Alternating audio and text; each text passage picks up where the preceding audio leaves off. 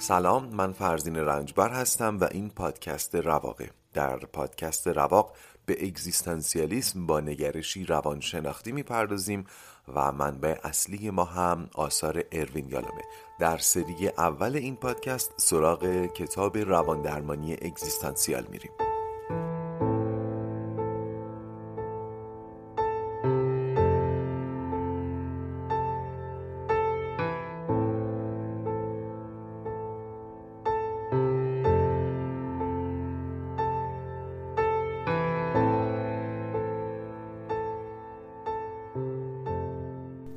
خوش اومدید به اپیزود پنجم از فصل اول پادکست رواق. قبل از آغاز این اپیزود تشکر میکنم از شما که همراه رواق هستین.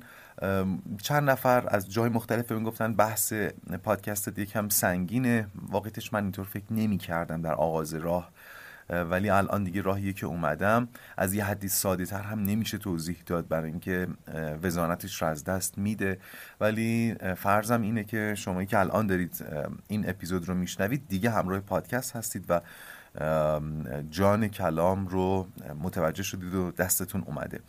ممنونم که همراه منید و بسیار سپاسگزار میشم اگر پادکست رواق رو تبلیغ هم بکنید. بسیار خب، بریم سراغ اپیزود پنجم. در اپیزود قبلی به تجربیات عینی از مواجهه با مرگ پرداختیم و تأثیری که روی زندگی و هستی اندیشی افراد میذاره.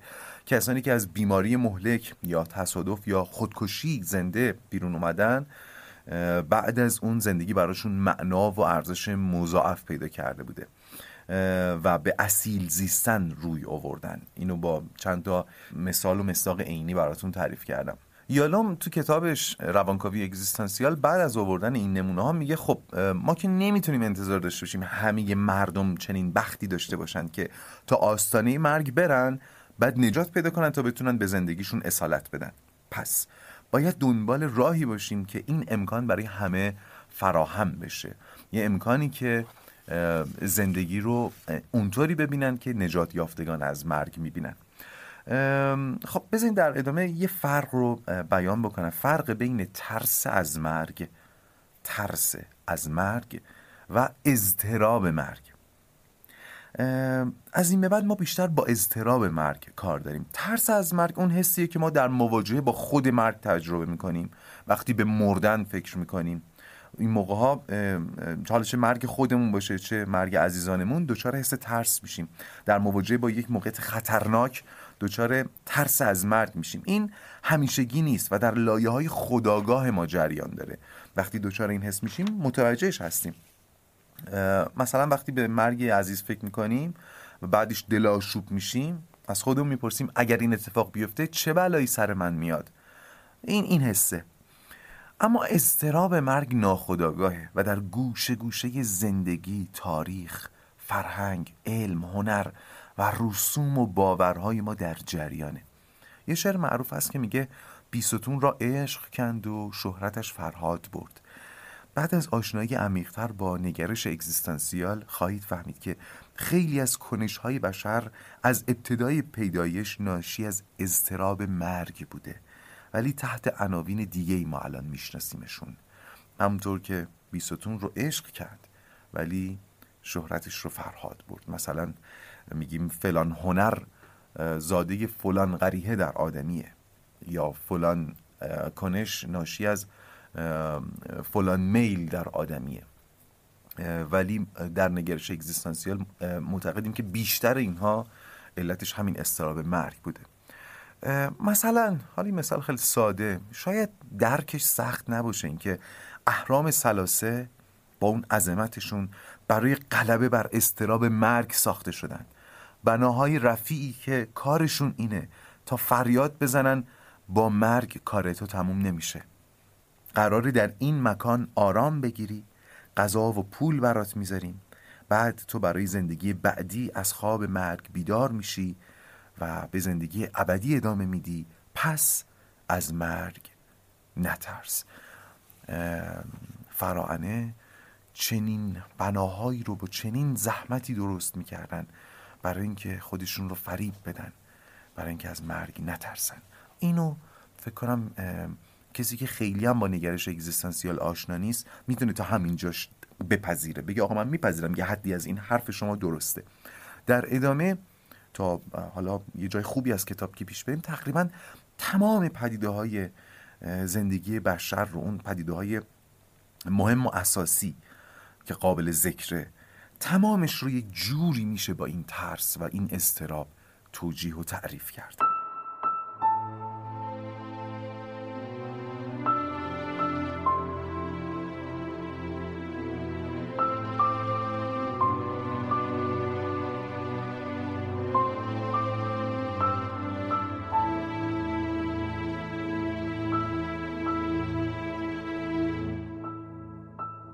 اگه از شما بخوام الان به مرگ خودتون فکر کنین و پیامدهای اون رو بر بشمارین، یعنی چیزایی که باعث میشه الان نخواید بمیرید دور از جونتون، به چیا اشاره میکنین؟ من به این دلیل به این دلیل به این دلیل نمیخوام بمیرم.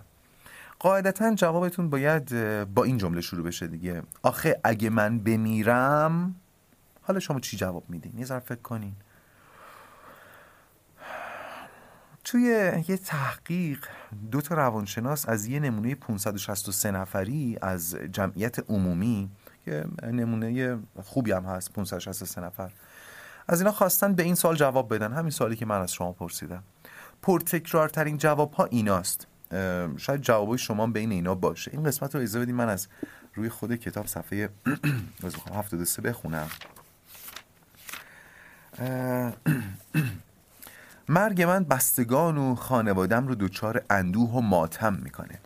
دیگری، همه نقشه ها و برنامه هام به پایان میرسن. سومی، شاید روند مرگ دردناک باشه. چهارمی، دیگه نمیتونم چیزی رو تجربه کنم. پنجمی، دیگه نمیتونم از افراد تحت تکفلم مراقبت کنم. شش، از این میترسم که اگر دنیای بعد از مرگ واقعیت داشته باشه چه بلایی سرم میاد، یعنی یه جوری از جهنم میترسیدم. و هفتمی، از این میترسم که بعد از مردن چه بر سر جسمم میاد. این جوابا بعضیاشون مورد نظر ماست، بعضیاشون هم نه. مثلا اونی که میگه از جهان بعد از مرگ میترسم، خوب اینجا رو توجه کنید، اونی که میگه از جهان بعد از مرگ میترسم اصل پرسش رو زیر سوال برده. فرض ما در این سوال اینه که مرگ پایانه، پایان پایانها.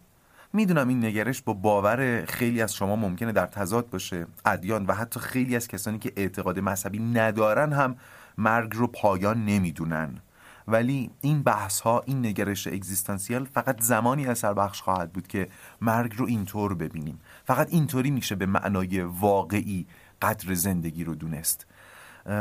بازم میگم بحث ما اصلا اعتقادی نیست، من نمیخوام ثابت کنم زندگی پس از مرگ وجود داره یا نداره. بحثم اینه که برای اینکه بتونیم به زندگی اصالت بدیم نباید یه بخشیش رو حواله بدیم به بعد از مرگ. اینطوری باعث میشه که گوشه ذهنمون، میدونین توضیحش مشخصه دیگه، کلک نباید بزنیم، باید فرض رو بر این بذاریم که مرگ پایان پایان هاست و حالا قدر زندگی رو بدونیم.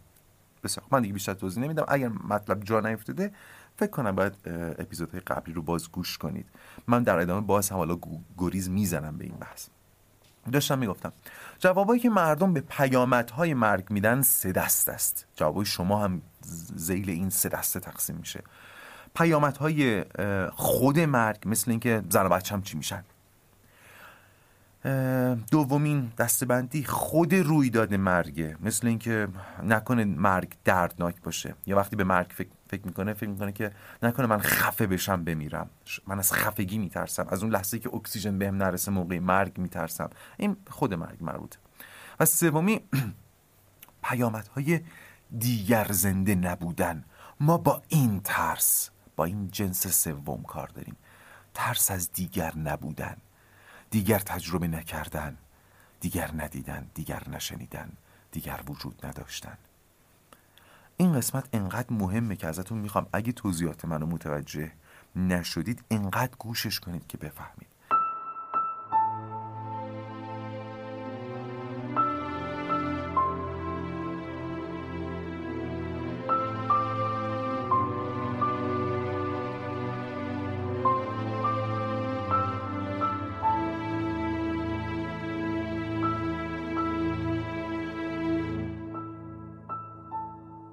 کمی قبلتر از ترس گفتم و اضطراب، گفتم ما یه ترس از مرگ داریم، یکی اضطراب مرگ، یادتونه؟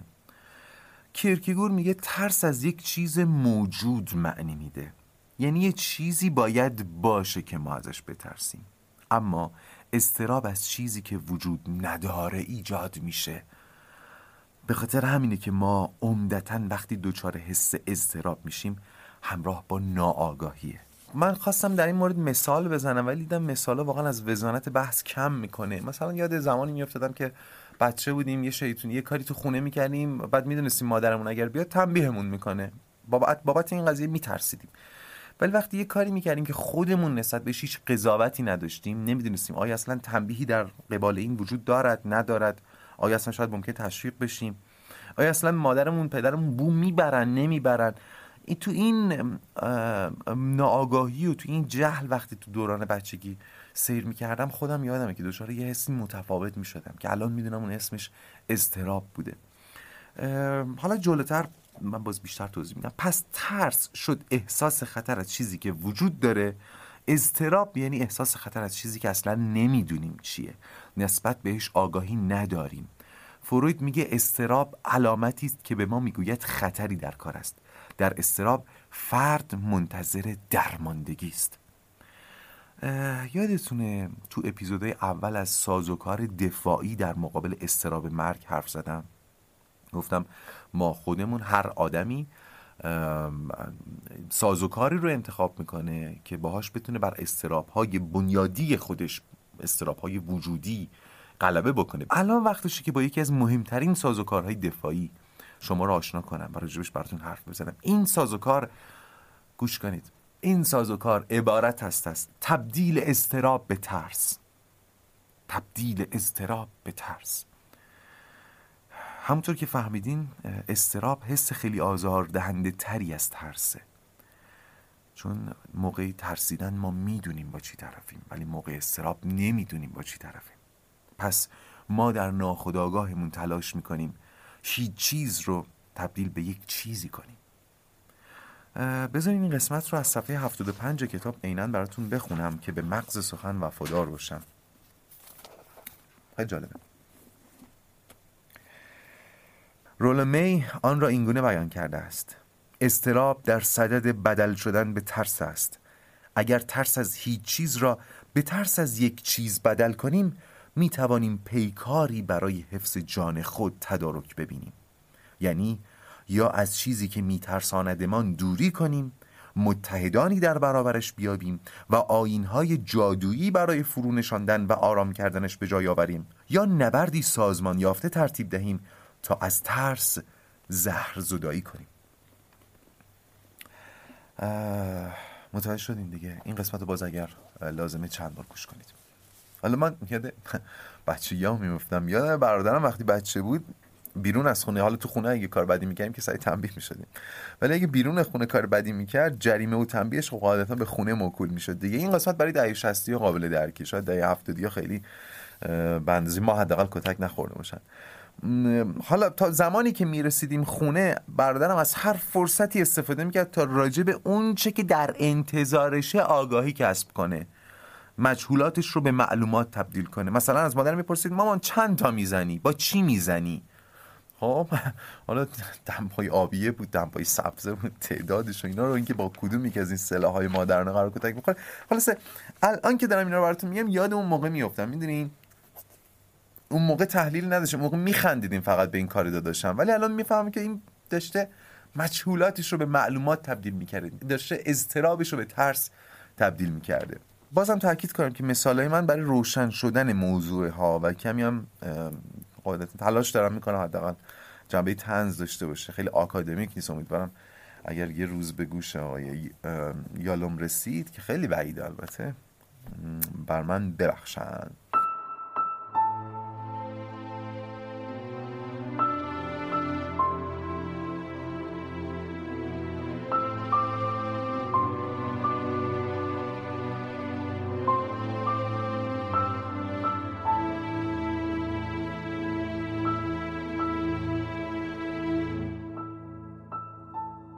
اینجا پادکست رواق، اپیزود پنجمش رو گوش میکنین.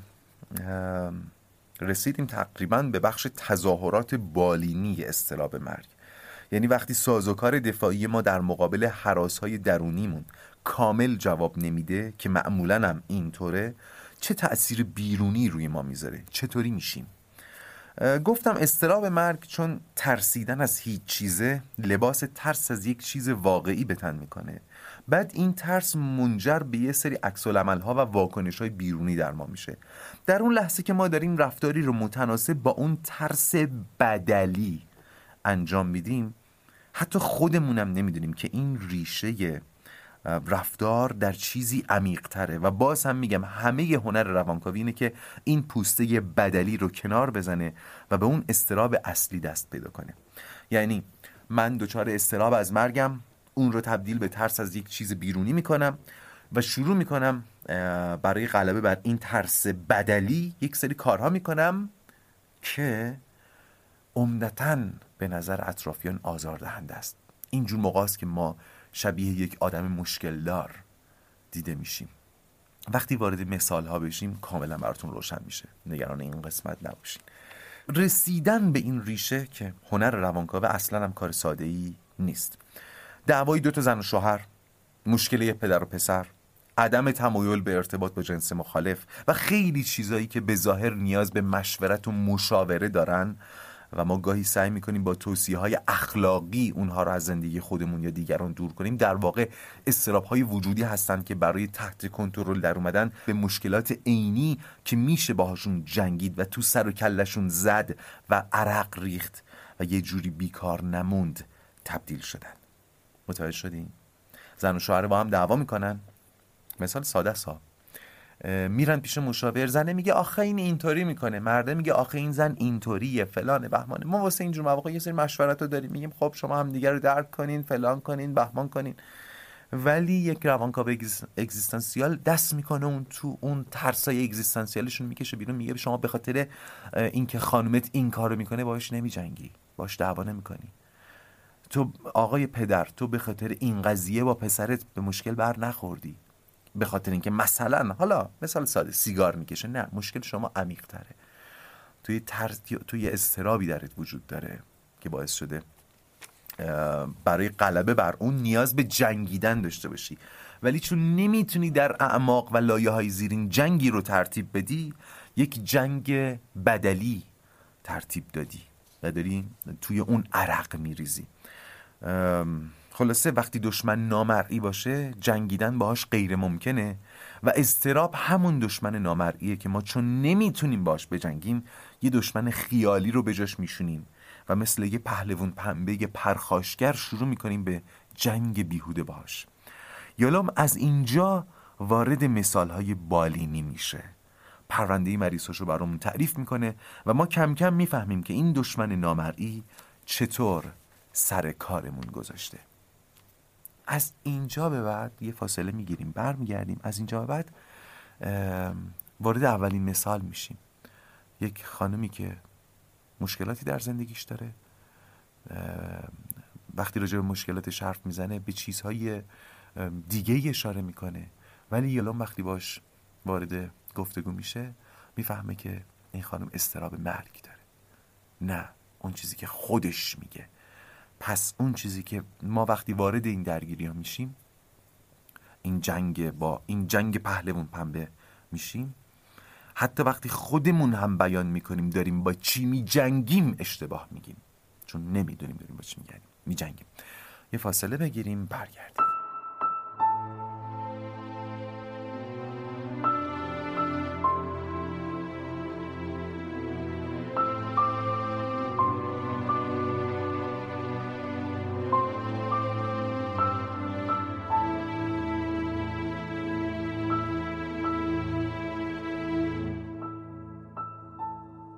خب یالوم ماجرای درمان جویس رو تعریف میکنه، زنی سی ساله که در زندگی اجتماعی آدم موفقی محسوب میشه. چند ساله که با همسرش به مشکل برخورده و سه ساله که جدا از هم زندگی میکنن و جویس با یه مرد دیگه اصلا رابطه داره، وارد رابطه شده. در واقع طلاق عاطفی گرفتن ولی طلاق رسمی نه. خب قطعا این رویه قابل تایید نیست دیگه، اصلا بحث اعتقادی نداریم ما. یه انسان سالم از یه رابطه بد کامل میاد بیرون، میره سراغ زندگی و رابطه بعدیش دیگه. ولی خب جویس نمیتونست این کارو بکنه، نمیتونست طلاق بگیره، نمیخواست شوهرش رو ببینه ها، شوهرش هم دیگه دوست نداشت، توی رابطه دیگه بوده. هر وقت میخواست با شوهرش صحبت کنه تا به صورت رسمی از هم جدا بشن، ناغافل میزد زیر گریه و میگفت نمیتونم. مدتی حس وابستگی به شوهرش برمیگشت بعد از این گریه ها، وقتی میدید نمیتونه جدا بشه، ولی دوباره هموناش همون کاسه، نمیتونستن با هم باشن. ولی جویس نمیخواست جدایی ثبت و نهایی بشه. خب به نظرتون این وضعیت چطور در اضطراب مرگ ریشه داره؟ شاید مثلا شما با این با این خانم اگر می‌خواستین صحبت کنین، شروع می‌کنین نصیحت کردن، ببین این کار درست نیست، به هر حال باید یک رابطه تموم بشه، ما باید برای رابطه قبلیمون سوگواری بکنیم، بعد وارد رابطه بعدی بشیم. اینکه تو یک رابطه رو تموم نکردی، اون هم در شکل زناشویی، بعد وارد رابطه بعدی شدی، این غلطه. شروع می‌کنین اینطوری مشورت بدن. ولی الان قراره بفهمیم که ریشه در اضطراب مرگ داره. ما هم احتمالاً چنین تجربیاتی داشتیم ها، رابطه‌ای که به وضوح نمیخواستیمشون، خستمون کرده بودن، ولی حاضر نبودیم تمومشون کنیم. اینا چطور در اضطراب مرگ ریشه دارن؟ یکم بهش فکر کنین. ما تازه فاصله موسیقی گرفتیم، ولی یه بار دیگه بریم برگردیم بهش فکر کنیم.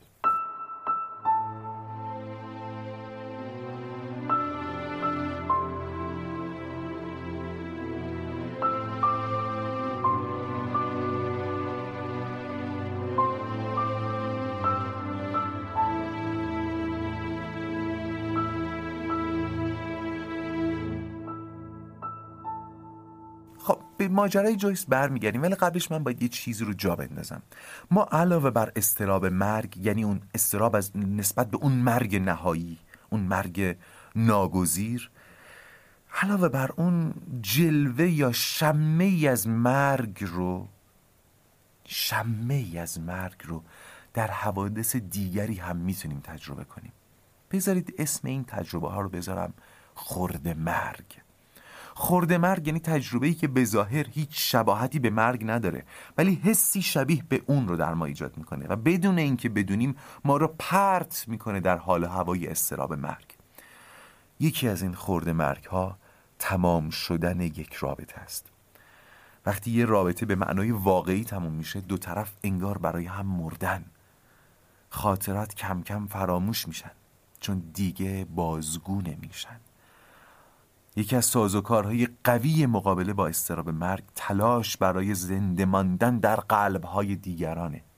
وقتی میفهمیم تا امروز در قلب یکی، در زندگی یکی حضور داشتیم و از این به بعد قرار دیگه وجود نداشته باشیم، همون ترس از عدم شدن، نیست شدن و مردن در ابعاد کوچکتر سراغمون میاد. امیدوارم برای توضیح این شباهت و این حس خیلی نیاز به توضیح و تفصیل و مثال نداشته باشم دیگه، چون فرض من اینه که هممون یه جورایی اینو تجربه کردیم. زیاد برخوردیم به آدمایی که وقتی بهشون اظهار عشق یک طرفه میشه و اون رو پس میزنن، کامل از زندگی طرف مقابل بیرون نمیرن. هر از چندگاهی حتی شده با یک پیام احوالپرسی داغ دل عاشق رو، اون عاشق ناکام رو تازه میکنن.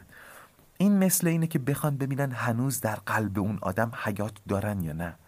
احتمال زیاد در اون لحظه بدون اینکه متوجه باشن دچار اضطراب مرگ شدن و این کار میتونه تسکین موقتی باشه براشون. یادم یه دختری از همکلاسیام زمان دانشگاه به پسری اظهار علاقه کرده بود، بعد دست رد به سینش خورده بود. پیش من گریه میکرد که فلانی به صورت کامل از زندگیم بیرون نمیره، هر از چنگایی سر و کلش پیدا میشه و منو به هم میریزه. اون موقع هنوز با این تئوری آشنا نبودم، ولی یادم میومد که خودمم با بعضیا این کارو کردم و بعضیام با من این کارو کردن. الان میدونم این کار برای پرهیز از خرده مرگ، خرده مرگ در قلب کسی مردن. همین حس خرده مرگی که باعث میشه حتی وقتی خبر ازدواج اکسی که واقعا هیچ حسی بهش نداریم رو بهمون میدن، کمی منقلب میشیم. ممکنه حالا یه نفر اونجا باشه، ما رو ببینه، بگه آه هنوز دوستش داری، معلومه، ولی ما میدونیم واقعا حسی دیگه وجود نداره، ولی توضیحی بابت اون منقلب شدنمون نداریم بدیم. تا قبل از این نداشتیم، الان دیگه میدونیم احتمالاً تجربه یک خرده مرگ سراغمون اومده. خب آخ آخ از جویس خیلی دور شدیم، برگردیم به جویس. گفتم که اون خانومی که علیرغم اینکه سه سال بود جدا از همسرش زندگی میکرد و در یک رابطه دیگه هم بود، نمیتونست به طلاق رسمی تن بده. اون میخواست شوهرش همچنان دوستش داشته باشه، حتی اگه خودش دیگه شوهرش دوست نداره. دلش میخواست شوهرش بهش فکر کنه، خاطراتشون رو مرور کنه، اینطور از تجربه خرده مرگ بزرگی که سر راهش قرار گرفته پرهیز میکرد. اما من و شما میدونیم که شتر سواری دلا دلا نمیشه. اگه جویس میخواست اصیل زندگی کنه، باید این خرده مرگ رو میپذیرفت. پذیرش پذیرش یکی دیگه از واژه‌های کلیدی در بحث روانکاوی اگزیستانسیاله. خب اگه این قسمت رو متوجه نشدید، خواهش میکنم یه بار دیگه گوشش کنید. این مفهوم خرده مرگ هم خیلی قراره تکرار بشه، پس نافهمیده او رو رها نکنید. اینم بگم که دشواری مواجهه با خرده مرگ فقط به خودش محدود نمیشه. در واقع خرده مرگ ما رو با همون مرگ نهایی هم مواجه میکنه. یعنی ما با یه غول سه متری مواجه میشیم که پشتگرم به یه غول ده متریه. حالا که ماجرای جویس رو با تکیه بر روانکاوی اگزیستانسیال بررسی کردیم، باید بدونید که از نظر این دیدگاه تقریبا تمام حال خرابی های درونی ما که دلیل بیرونی منطقی براش پیدا نمی کنیم همینطوری قابل ردیابی و ریشه یابیه. و قدم اول در هر اقدامی آگاهی به چرایی ماجراست. اصولا آگاهی آسیب رو کم میکنه. شما اگه آگاهانه از یه ارتفاع دو متری پرت بشین پایین، نهایتاً یه ضرب خوردگی منتظرتونه. ولی اگه ناآگاه و ناغافل از یه پله سی سانتی بیفتین، آسیب بیشتری خواهید دید. ما هم در پادکست رواق دنبال آگاهی هستیم.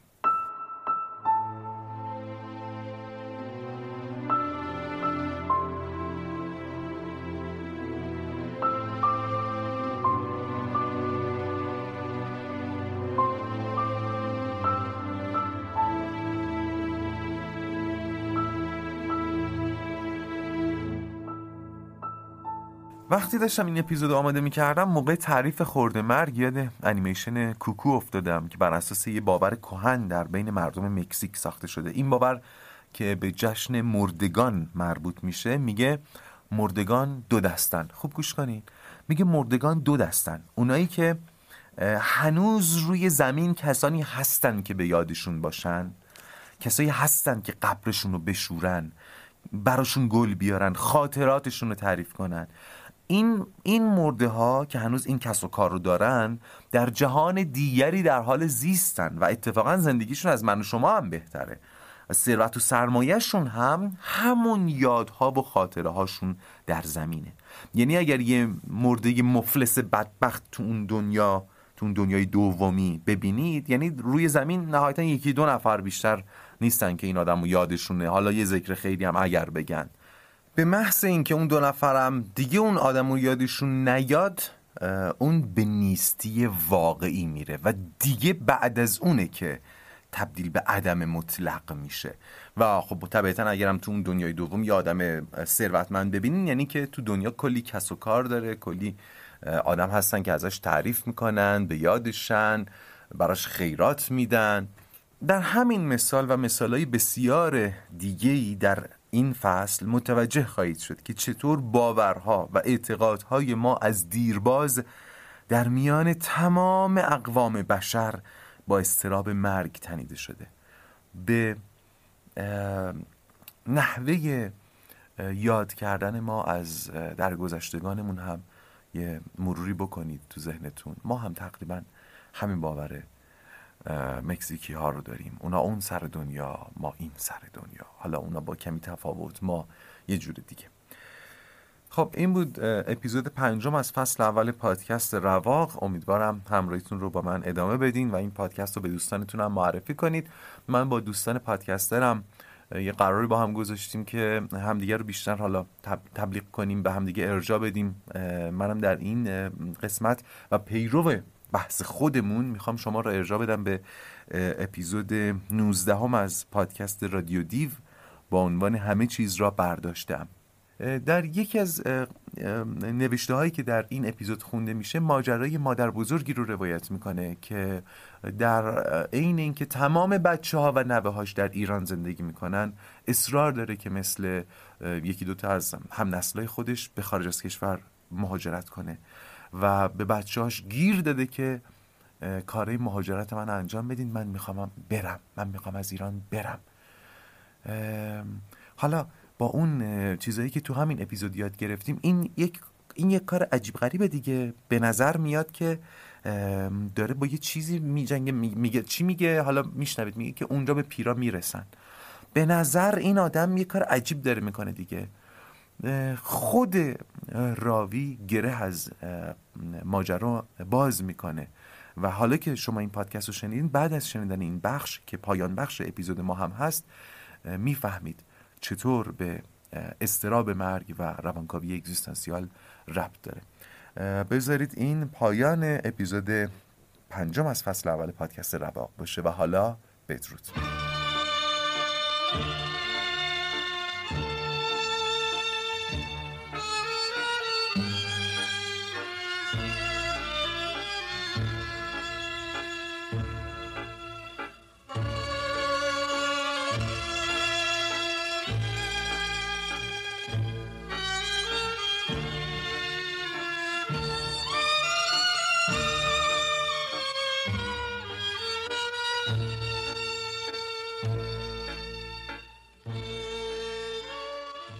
مادر بزرگم سالهای آخر عمرش خیلی دوست داشت از ایران برود. خواهرهایش سالها پیش بعد از مهاجرت بچه‌هایشان به کانادا وقتی دیدند غم دوری از اولاد برماندن در وطن سنگینی می‌کند، خانه زندگی پنجاه شصت ساله را در یکی دو چمدان جا دادند و از ایران رفتند که رفتند. مادر بزرگم ما همه بچه‌ها و نوه‌هایش همینجا بودند. پس قاعدتاً نباید دلتنگشان می بود و دلیل میل زیادش به رفتن قطعاً این نبود. مسئله البته فراتر از میل بود. مادر بزرگ خواسته بود پیگیر کار مهاجرتش شوند. می گفت آنجا به پیرها می رسند. پیرها خوشحالند و همه با همند. یک حرف عجیبی هم می زد. می خواهم آنجا بمیرم. بچه ها می گفتند عجب حرفی می زنی مامان، همه که عمری آنجا بودند دوست دارند بیایند اینجا در وطن خودشان بمیرند. حالا شما دور از جانتان میخواهید بروید آنجا بمیرید. مادر بزرگ اما همچنان سر حرفش بود. وقتی مرد بعد از مرور حرفهایش تازه فهمیدم چقدر دوست نداشته بمیرد. وقتی میگفته میخواهم آنجا بمیرم، تصویری که او از آنجا داشت تصویری بود که بوی مرگ نمیداد. یاریم در کس نمیبینی، یاران را کشان،